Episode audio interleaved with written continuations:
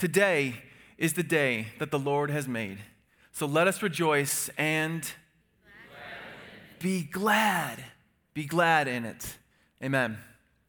All right, so here's a question for you this morning. Get your brain waves flowing. What is the one thing you can't do without? I don't mean your spouse. I don't mean your children. I don't mean your family. What's the one thing you can't do without? Coffee. Word, bro. I wonder for those of you who are retired, could you do without your retirement fund? For you tradesmen, could you do without your work truck? For you teenagers, could you do without your cell phone? For you soccer moms, could you do without your minivan? I worked hard on that joke. What is the one thing you can't do without? Let's take it to the next level.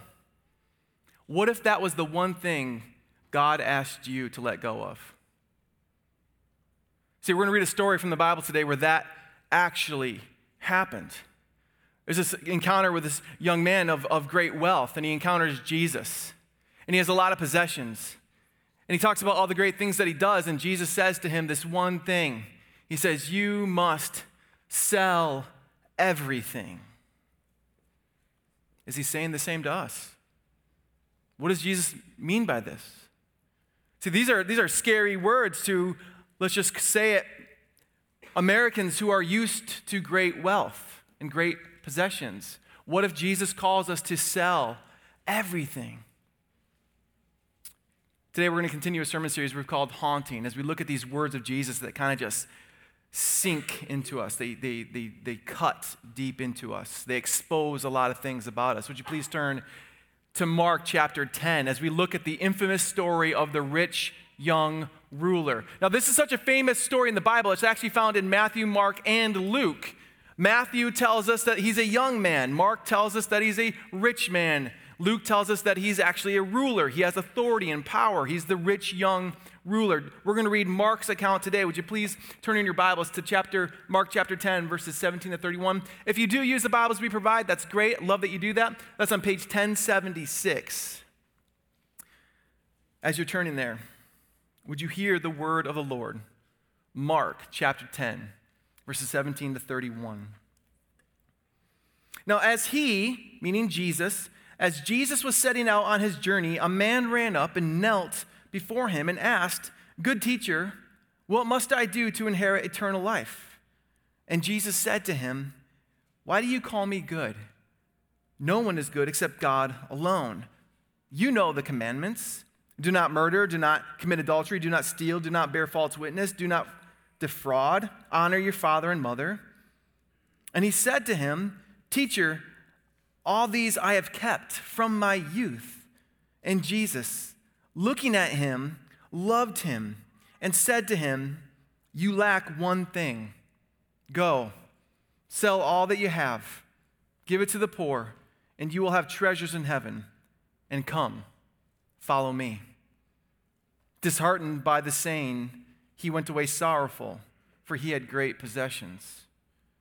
And Jesus looked around and he said to his disciples, How difficult it will be for those who have wealth to enter the kingdom of God. And the disciples were amazed at these words. But Jesus said to them again, Children, how difficult it is to enter the kingdom of God. It is easier for a camel to go through the eye of a needle than for a rich person to enter the kingdom of God. And they were exceedingly astonished. And they said to him, Then who can be saved? Jesus looked at them and said, With man it is impossible, but not with God. For all things are possible with God. Peter began to say to him, See, we have left everything and followed you. And Jesus said, Truly I say to you, there is no one who has left house or brothers or sisters or mother or father or children or lands for my sake and for the gospel who will not receive a hundredfold now and this time houses and brothers, sisters, and mothers, children and lands with persecutions, and in the age to come, eternal life. But many who are first will be last, and the last first. This is God's holy and profound word. Let's pray, and we'll continue. Let's pray. Father God, we come before you. Lord, and we do confess that you alone are good. No matter how hard we try, Lord, we, we fail and we fail again. But you are good and you love us still. And so, Lord, I would pray this day that you would send your Holy Spirit to lift us up now to hear the truth of your word, just as you sent your Son, that we might know you, your love, and have salvation in his name. And in the name of Jesus, we pray these things. And everyone said, Amen and amen.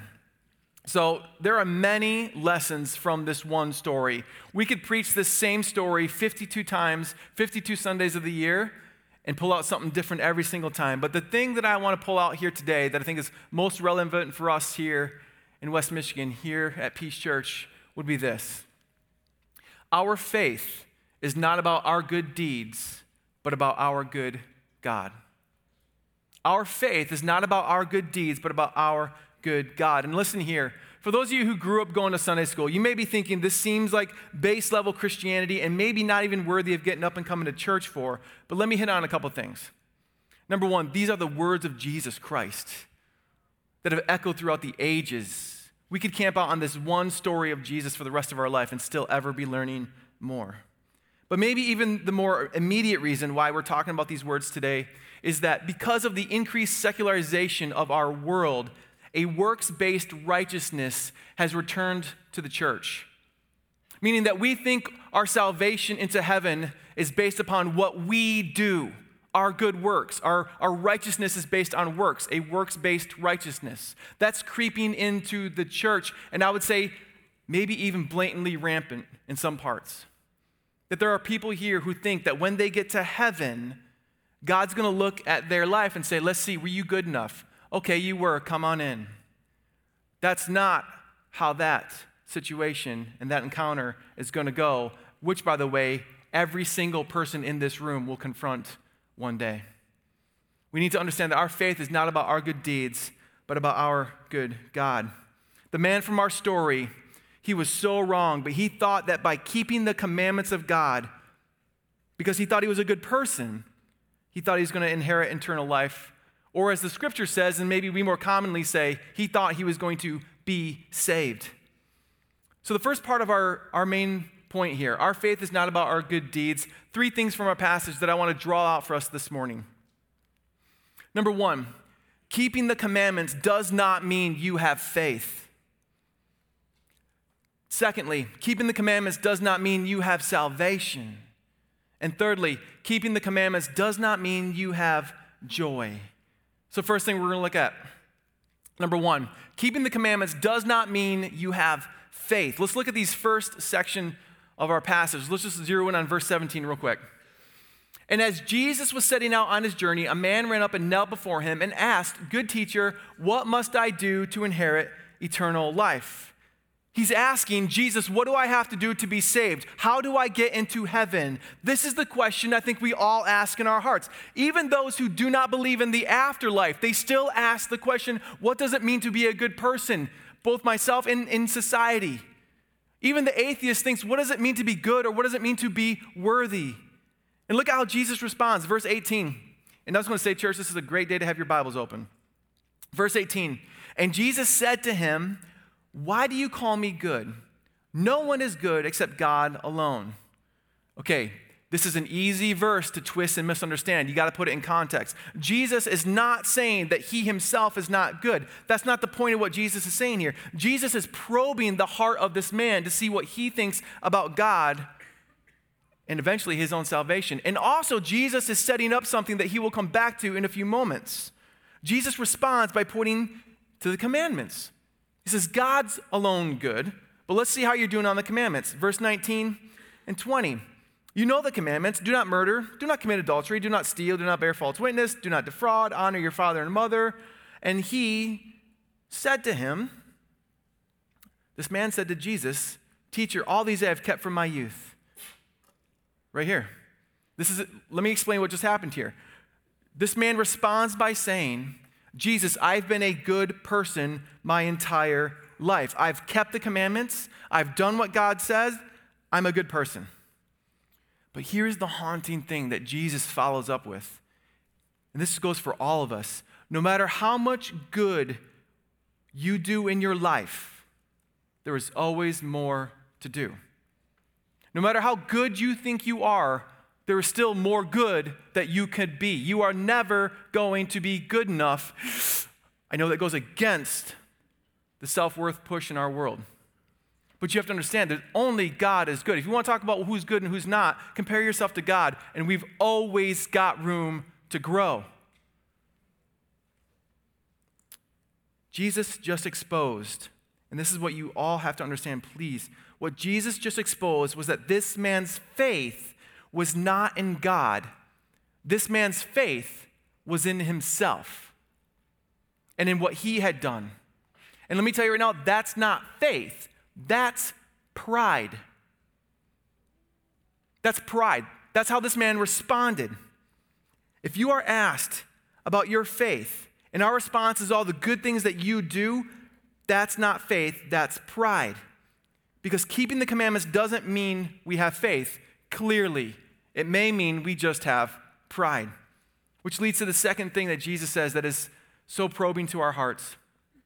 Keeping the commandments does not mean you have salvation. And Jesus, looking at him, notice this. Notice this verse, people. Jesus, looking at him, what's it say? Loved him. He loved him and said to him, You lack one thing. Go sell all that you have, give it to the poor, and you will come and have treasures in heaven. Then come and follow me. So this guy comes up to Jesus, asks how to be saved.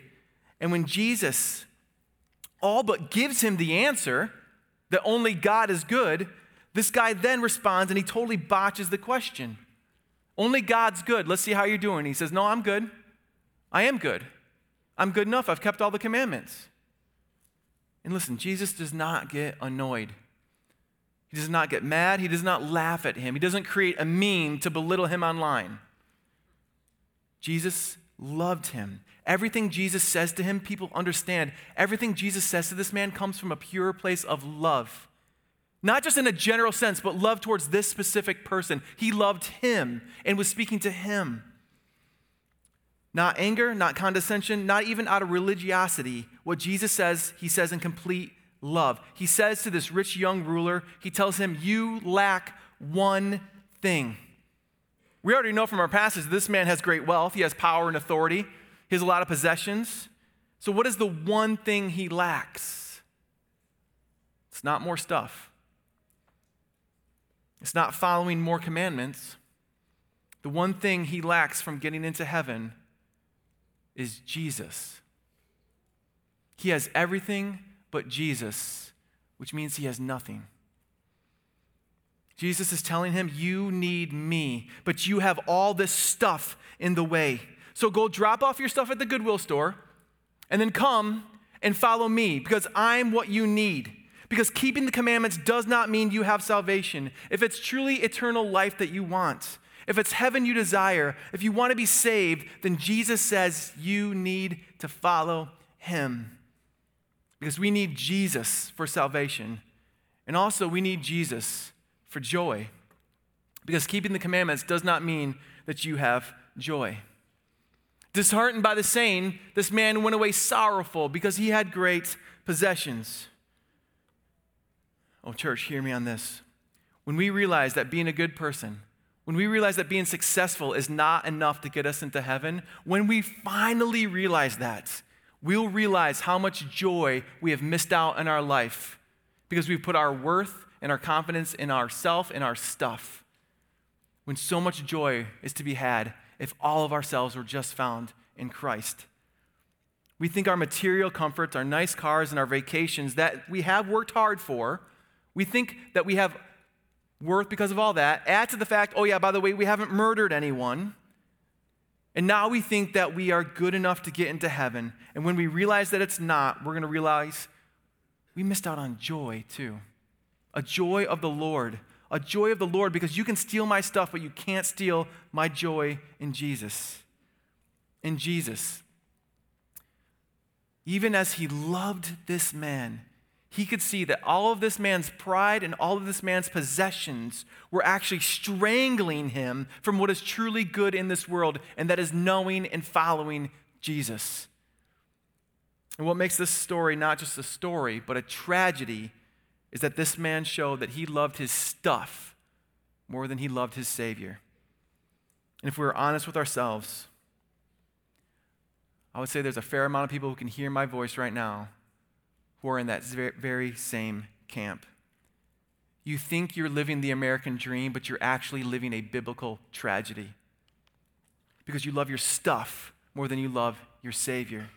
It's a tragedy because we place our worth and ourself in things and all these things. Here, I'm going to tell you everything you own is going to end up either burned or in the landfill.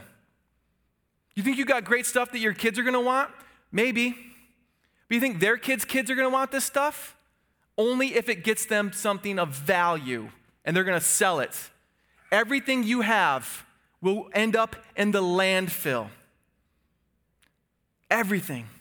Where are you placing your worth? This story is all about finding and discerning where our faith truly lies and exposing our hearts and our life and seeing what are those things that keep faith from being central what is the one thing that you can't do without that you would take over faith in Jesus? What is it? Identify it. And I guarantee Jesus is going to ask you to sell it, give it away. Because it's keeping you from Him and it's keeping you from joy, it's keeping you from faith, keeping you from salvation. And do not trust in your stuff or yourself. Because our faith is not about our good deeds, but about our good God. And so, after this encounter ends and this man walks away all sad, Jesus turns to his disciples and he uses this moment to teach them something. And these words have echoed throughout eternity. He teaches us about God, about his plan for salvation, and what faith actually looks like. So, a few things that we need to take away from this story. First one is this is that our good God warns us. He is warning us to let go of what is holding us back from him. Look at verses 23 to 25. And Jesus looked around and he said to his disciples, How difficult it will be for those who have wealth to enter the kingdom of God. And the disciples were amazed at his words. But Jesus said to them again, Oh, you guys didn't hear me the first time. Let me, let me say it again. Children, how difficult it is to enter the kingdom of God. It's easier for a camel to go through the eye of a needle than for a rich person to enter the kingdom of God. Jesus is warning us that wealth can be a roadblock to faith. But here's what I'm afraid that we are doing right now. Here's what I'm afraid that we are doing right now. We're thinking about the ultra wealthy people. We're thinking about the, the Bill Gates and the Elon Musks of the world. How hard it is for them to get into heaven. My friends, I'm here to tell you right now if you are a 21st century American, chances are Jesus is speaking about you you have a material wealth that is absolutely unheard of in the history of the world. In the history of the world, when Jesus talks about the wealthy people, he's talking about us. How hard it is for us. If you've got a couple vehicles and some money in the bank, you are doing far better than most people in the history of the world. You are the wealthy people throughout history. We are. I am too. He is speaking about us. Do not fall into the trap that he's thinking about someone else. You need to look in the mirror and know that Jesus is speaking to you right now. How difficult it is for us who are used to material comfort. How hard it is for us to enter the kingdom of God. Because in our heart of hearts, if Jesus asked you to sell everything, I wonder how many people in this room would actually do it who are self proclaimed Christians. Now, thanks be to God, I don't think He is calling everyone to do it. But he is calling all of us to probe deep into our hearts and see what is that thing that's keeping us from him? What is that thing that we would choose over him? If we're not willing to get rid of it, then your life is a biblical tragedy waiting to happen, unfolding right now. So you think it's you think it's hard for me to get up here and say things like gay marriage is against God's plan. That's easy to a group like this. What's hard is telling to a group like this, who is so used to material comfort, that that may be the very thing keeping you from a true joy in the Lord, from truly knowing what it means to follow Jesus. If we're not taking everything we have and placing it before the altar, asking God to use it for His glory, again, I wonder if, if, if your American dream isn't actually a biblical tragedy. These are sobering words of Jesus but they are joyous words for those who know who Christ is. Our God is warning us to let go of what's holding us back from Him. And, and there's a lot of debate on what Jesus means by this the camel going through the eye of the needle. Some people are referring, well, the, the, the eye of the needle was this small gate in Jerusalem, and those who went through it who were on the back of a camel, they, it was a difficult passage. Whether Jesus is actually just using like a little metaphor about a camel actually going through the eye of a little metal needle, or he's talking about some gate in Jerusalem, it, it doesn't matter. The point is, it is difficult for wealthy, materially comfort, comfortable people, it is difficult for them to enter the kingdom of God. Because it is so easy for those types of people to want their stuff more than they want their Savior. God, our good God, is warning us to let go of what is holding us back from Him. And it's because God is calling us. Our good God calls us he calls us to trust in Him alone for our salvation. And they were exceedingly astonished. That means they were absolutely blown away. They couldn't believe what Jesus was saying. And then they said to him, Well, who then can be saved? Like if the rich and powerful can't get, can't get into heaven, well, who, who can be saved? And Jesus looked at them and he said, I'll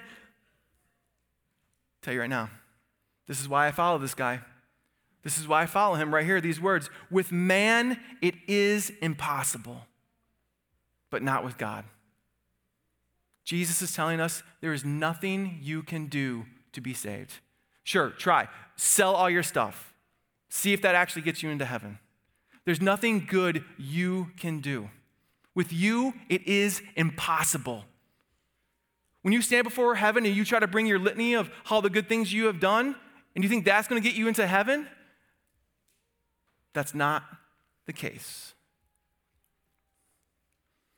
It says, with man, this is impossible, but not with God. For all things are possible with God.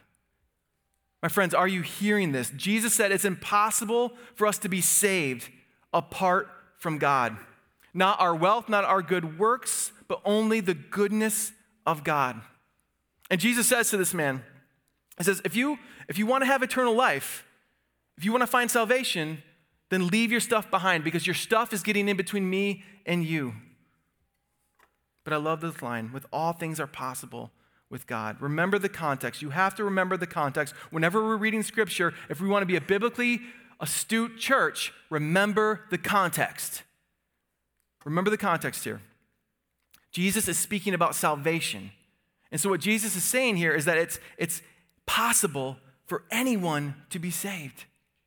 This is beautiful. From the most vile of serial killers to that most ardent atheist in your family, God can save anyone. The question is are we doing our part, to share God's truth and love and keeping our knees in prayer? Do you believe that God can do anything? Do you believe that God can save anyone? I certainly do which is why I get up here day in and day out and trying to remind whoever's willing to listen that there's a good God in heaven who's calling you unto himself, and he has paved the way through Jesus to make that happen. With man, this is impossible, but with God, all things are possible. So, church, remove the things that keep you from the God who loves you, because our good God warns us, he calls us, and he promises us. Our good God promises us that what we lose physically, will gain spiritually, both now and forever. Hear me on this. For people like us who assume, we just assume a material comfort. We just think that's part of everyone's life. We forget how amazing this is. We assume a spiritual, we assume a material comfort. And because of that, we've lost perspective on our own wealth. We forget how rare this is in all of human history. We assume comfort, we've lost perspective. Add to that a sense of entitlement, and it is hard. It's hard to recognize ourselves in what Jesus is saying. And it'd be very easy to mishear what Jesus is saying here with this. Hear me. Jesus is not promising that every dollar you give to the kingdom of God, you'll get back tenfold in this life or a hundredfold. He's not promising that. He's not promising that if you give up your little house here, that in just a little bit amount, a little bit amount of time, you're going to get a house on Martha's Vineyard. Jesus is not saying what you give up, I'm going to give you back tenfold physically. He's speaking spiritually. Let's read our verse again and try to understand the beauty here. Peter began to say to him, See, Jesus, unlike this other guy that just left, we, we've left everything and followed you. And Jesus said to him, Truly I say to you, there is no one who has left house or brothers or sisters or mother or father or children or lands for my sake and for the gospel and for the gospel. I love that line. We'll come back to that. And for the gospel, who will not receive a hundredfold now in this time houses and brothers and sisters and mothers and children and lands with persecutions, by the way, and in the age to come, eternal life. But many who are first will be last, and the last will be first. So, a few things here. I love how Jesus clarifies that what we are to do for Jesus, we are also doing and for the gospel. And the gospel. Say those words with me. Okay, let's, let's try that again. You got it now. Uh, you got the words down. Let's say it with some heart now and self proclaimed Christians in the house. Do you know Jesus? And can you articulate the gospel? If someone asks you, What do you believe? and you say you believe in Jesus, and they say, What about Jesus? Could you articulate the gospel? Because it's not just the idea of the man, it's, his, it's himself and his message his message that God so loved the world that he gave his one and only Son to die on a cross for our sins, so that whoever believes in Jesus believes that Jesus died and rose again. When we believe that and we place our faith in him, then we have salvation and eternal life. It's a simple message. Our good God calls us to trust in him and him alone for salvation, to trust in the gospel, knowing that our salvation is free. That's why it's called grace. Grace is something that we cannot earn or buy. Our salvation is free, but hear me, it still may cost us something. It may cost us relationships with family or friends. For some of us, God may actually call us to leave our house and go on missions, to leave an old life, to leave a, a, a, an employment we can no longer in good conscience do. Because when we believe in Jesus, he does call us into a new life, but this doesn't mean that we are left empty. Rather, our good God promises that what we lose physically for his sake and for the gospel, we'll gain spiritually both now and forevermore. If we are called to lose our family over the gospel because they are rejecting us, well, Jesus says we get a new family in the church. That our wealth is not found in material possessions anymore, but it's found in the joy of the Lord, and that's worth a hundred times more than any worldly physical possessions. But a lot of us, we can't even begin to grasp that because we're so clinged to our material possessions. And it's choking us. And what more, all the material things that you have in your life, listen to this all the material things you have in your life, you're going to leave those behind one way or another. You're going to leave those behind one way or another. And Jesus says, if you leave them now, I'm going to give you something spiritually that you can not only have now, but you actually get to take with you when you go to glory. I don't know how anyone would not want to follow Jesus. What he's done and what he promises, I'm sorry, the world's got nothing. Nothing compared to him. Christians in the house, you need to understand the point of this story is not that everyone is called to sell everything to become Christians. Following Jesus is not about getting rid of everything, but it is about being all in for the gospel. That what we have, we use for the glory of God. Because when we do that, when we lay it before the altar and we use it for the glory of God, then that stuff can truly bring us joy as we see God use it for His glory. I want to say this again because this is so important to the story, especially for American ears. The point of the story is not that everyone is called to sell everything to become a Christian. Following Jesus is not about getting rid of everything. Following Jesus is about being all in for Him. Unfortunately, though, based on what Jesus is saying here, very few people will truly recognize this. But a 28 year old man by the name of Jim Elliot knew this. Jim Elliot truly did sell everything. In the 1950s, Jim Elliot had a promising future being a regular standard American.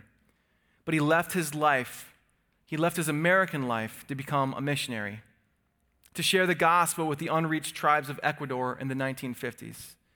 And after months of, of, of making peaceful contact with this one certain tribe, on one visit, warriors from this tribe killed Elliot with spears and his fellow missionaries, and they threw their bodies in the river. Later, Jim Elliot's journal, his personal private journal, was found. And written inside his journal, his private journal, were these words He is no fool who gives what he cannot keep to gain what he cannot lose. Jim Elliot not only knew his Savior, but he trusted in the promises of his God. And Jim, right now, is experiencing the fullness of those promises in the glory of heaven See, the young man from our story today, the young man who encountered Jesus in our story, he was a fool. He chose his stuff over his Savior. Jim Elliot was no fool because he gave what he could not keep to gain what he could not lose. Christians in the house, when people read the story of your life, will it sound more like the rich young ruler or more like Jim Elliot? More like someone who loved their stuff more than their Savior or someone who knew the value of Jesus and laid everything they had at the altar for God to use? When you die and people read the story of your life, what will they read? Someone who built their life on Jesus or built their life on their own fleeting wealth? Who built their life on their own pride, on their own possessions? When people look at your life, what will they read? Because when people look at our faith, they need to be reminded that our faith is not about our good deeds, but about our good God. And everybody said, Amen.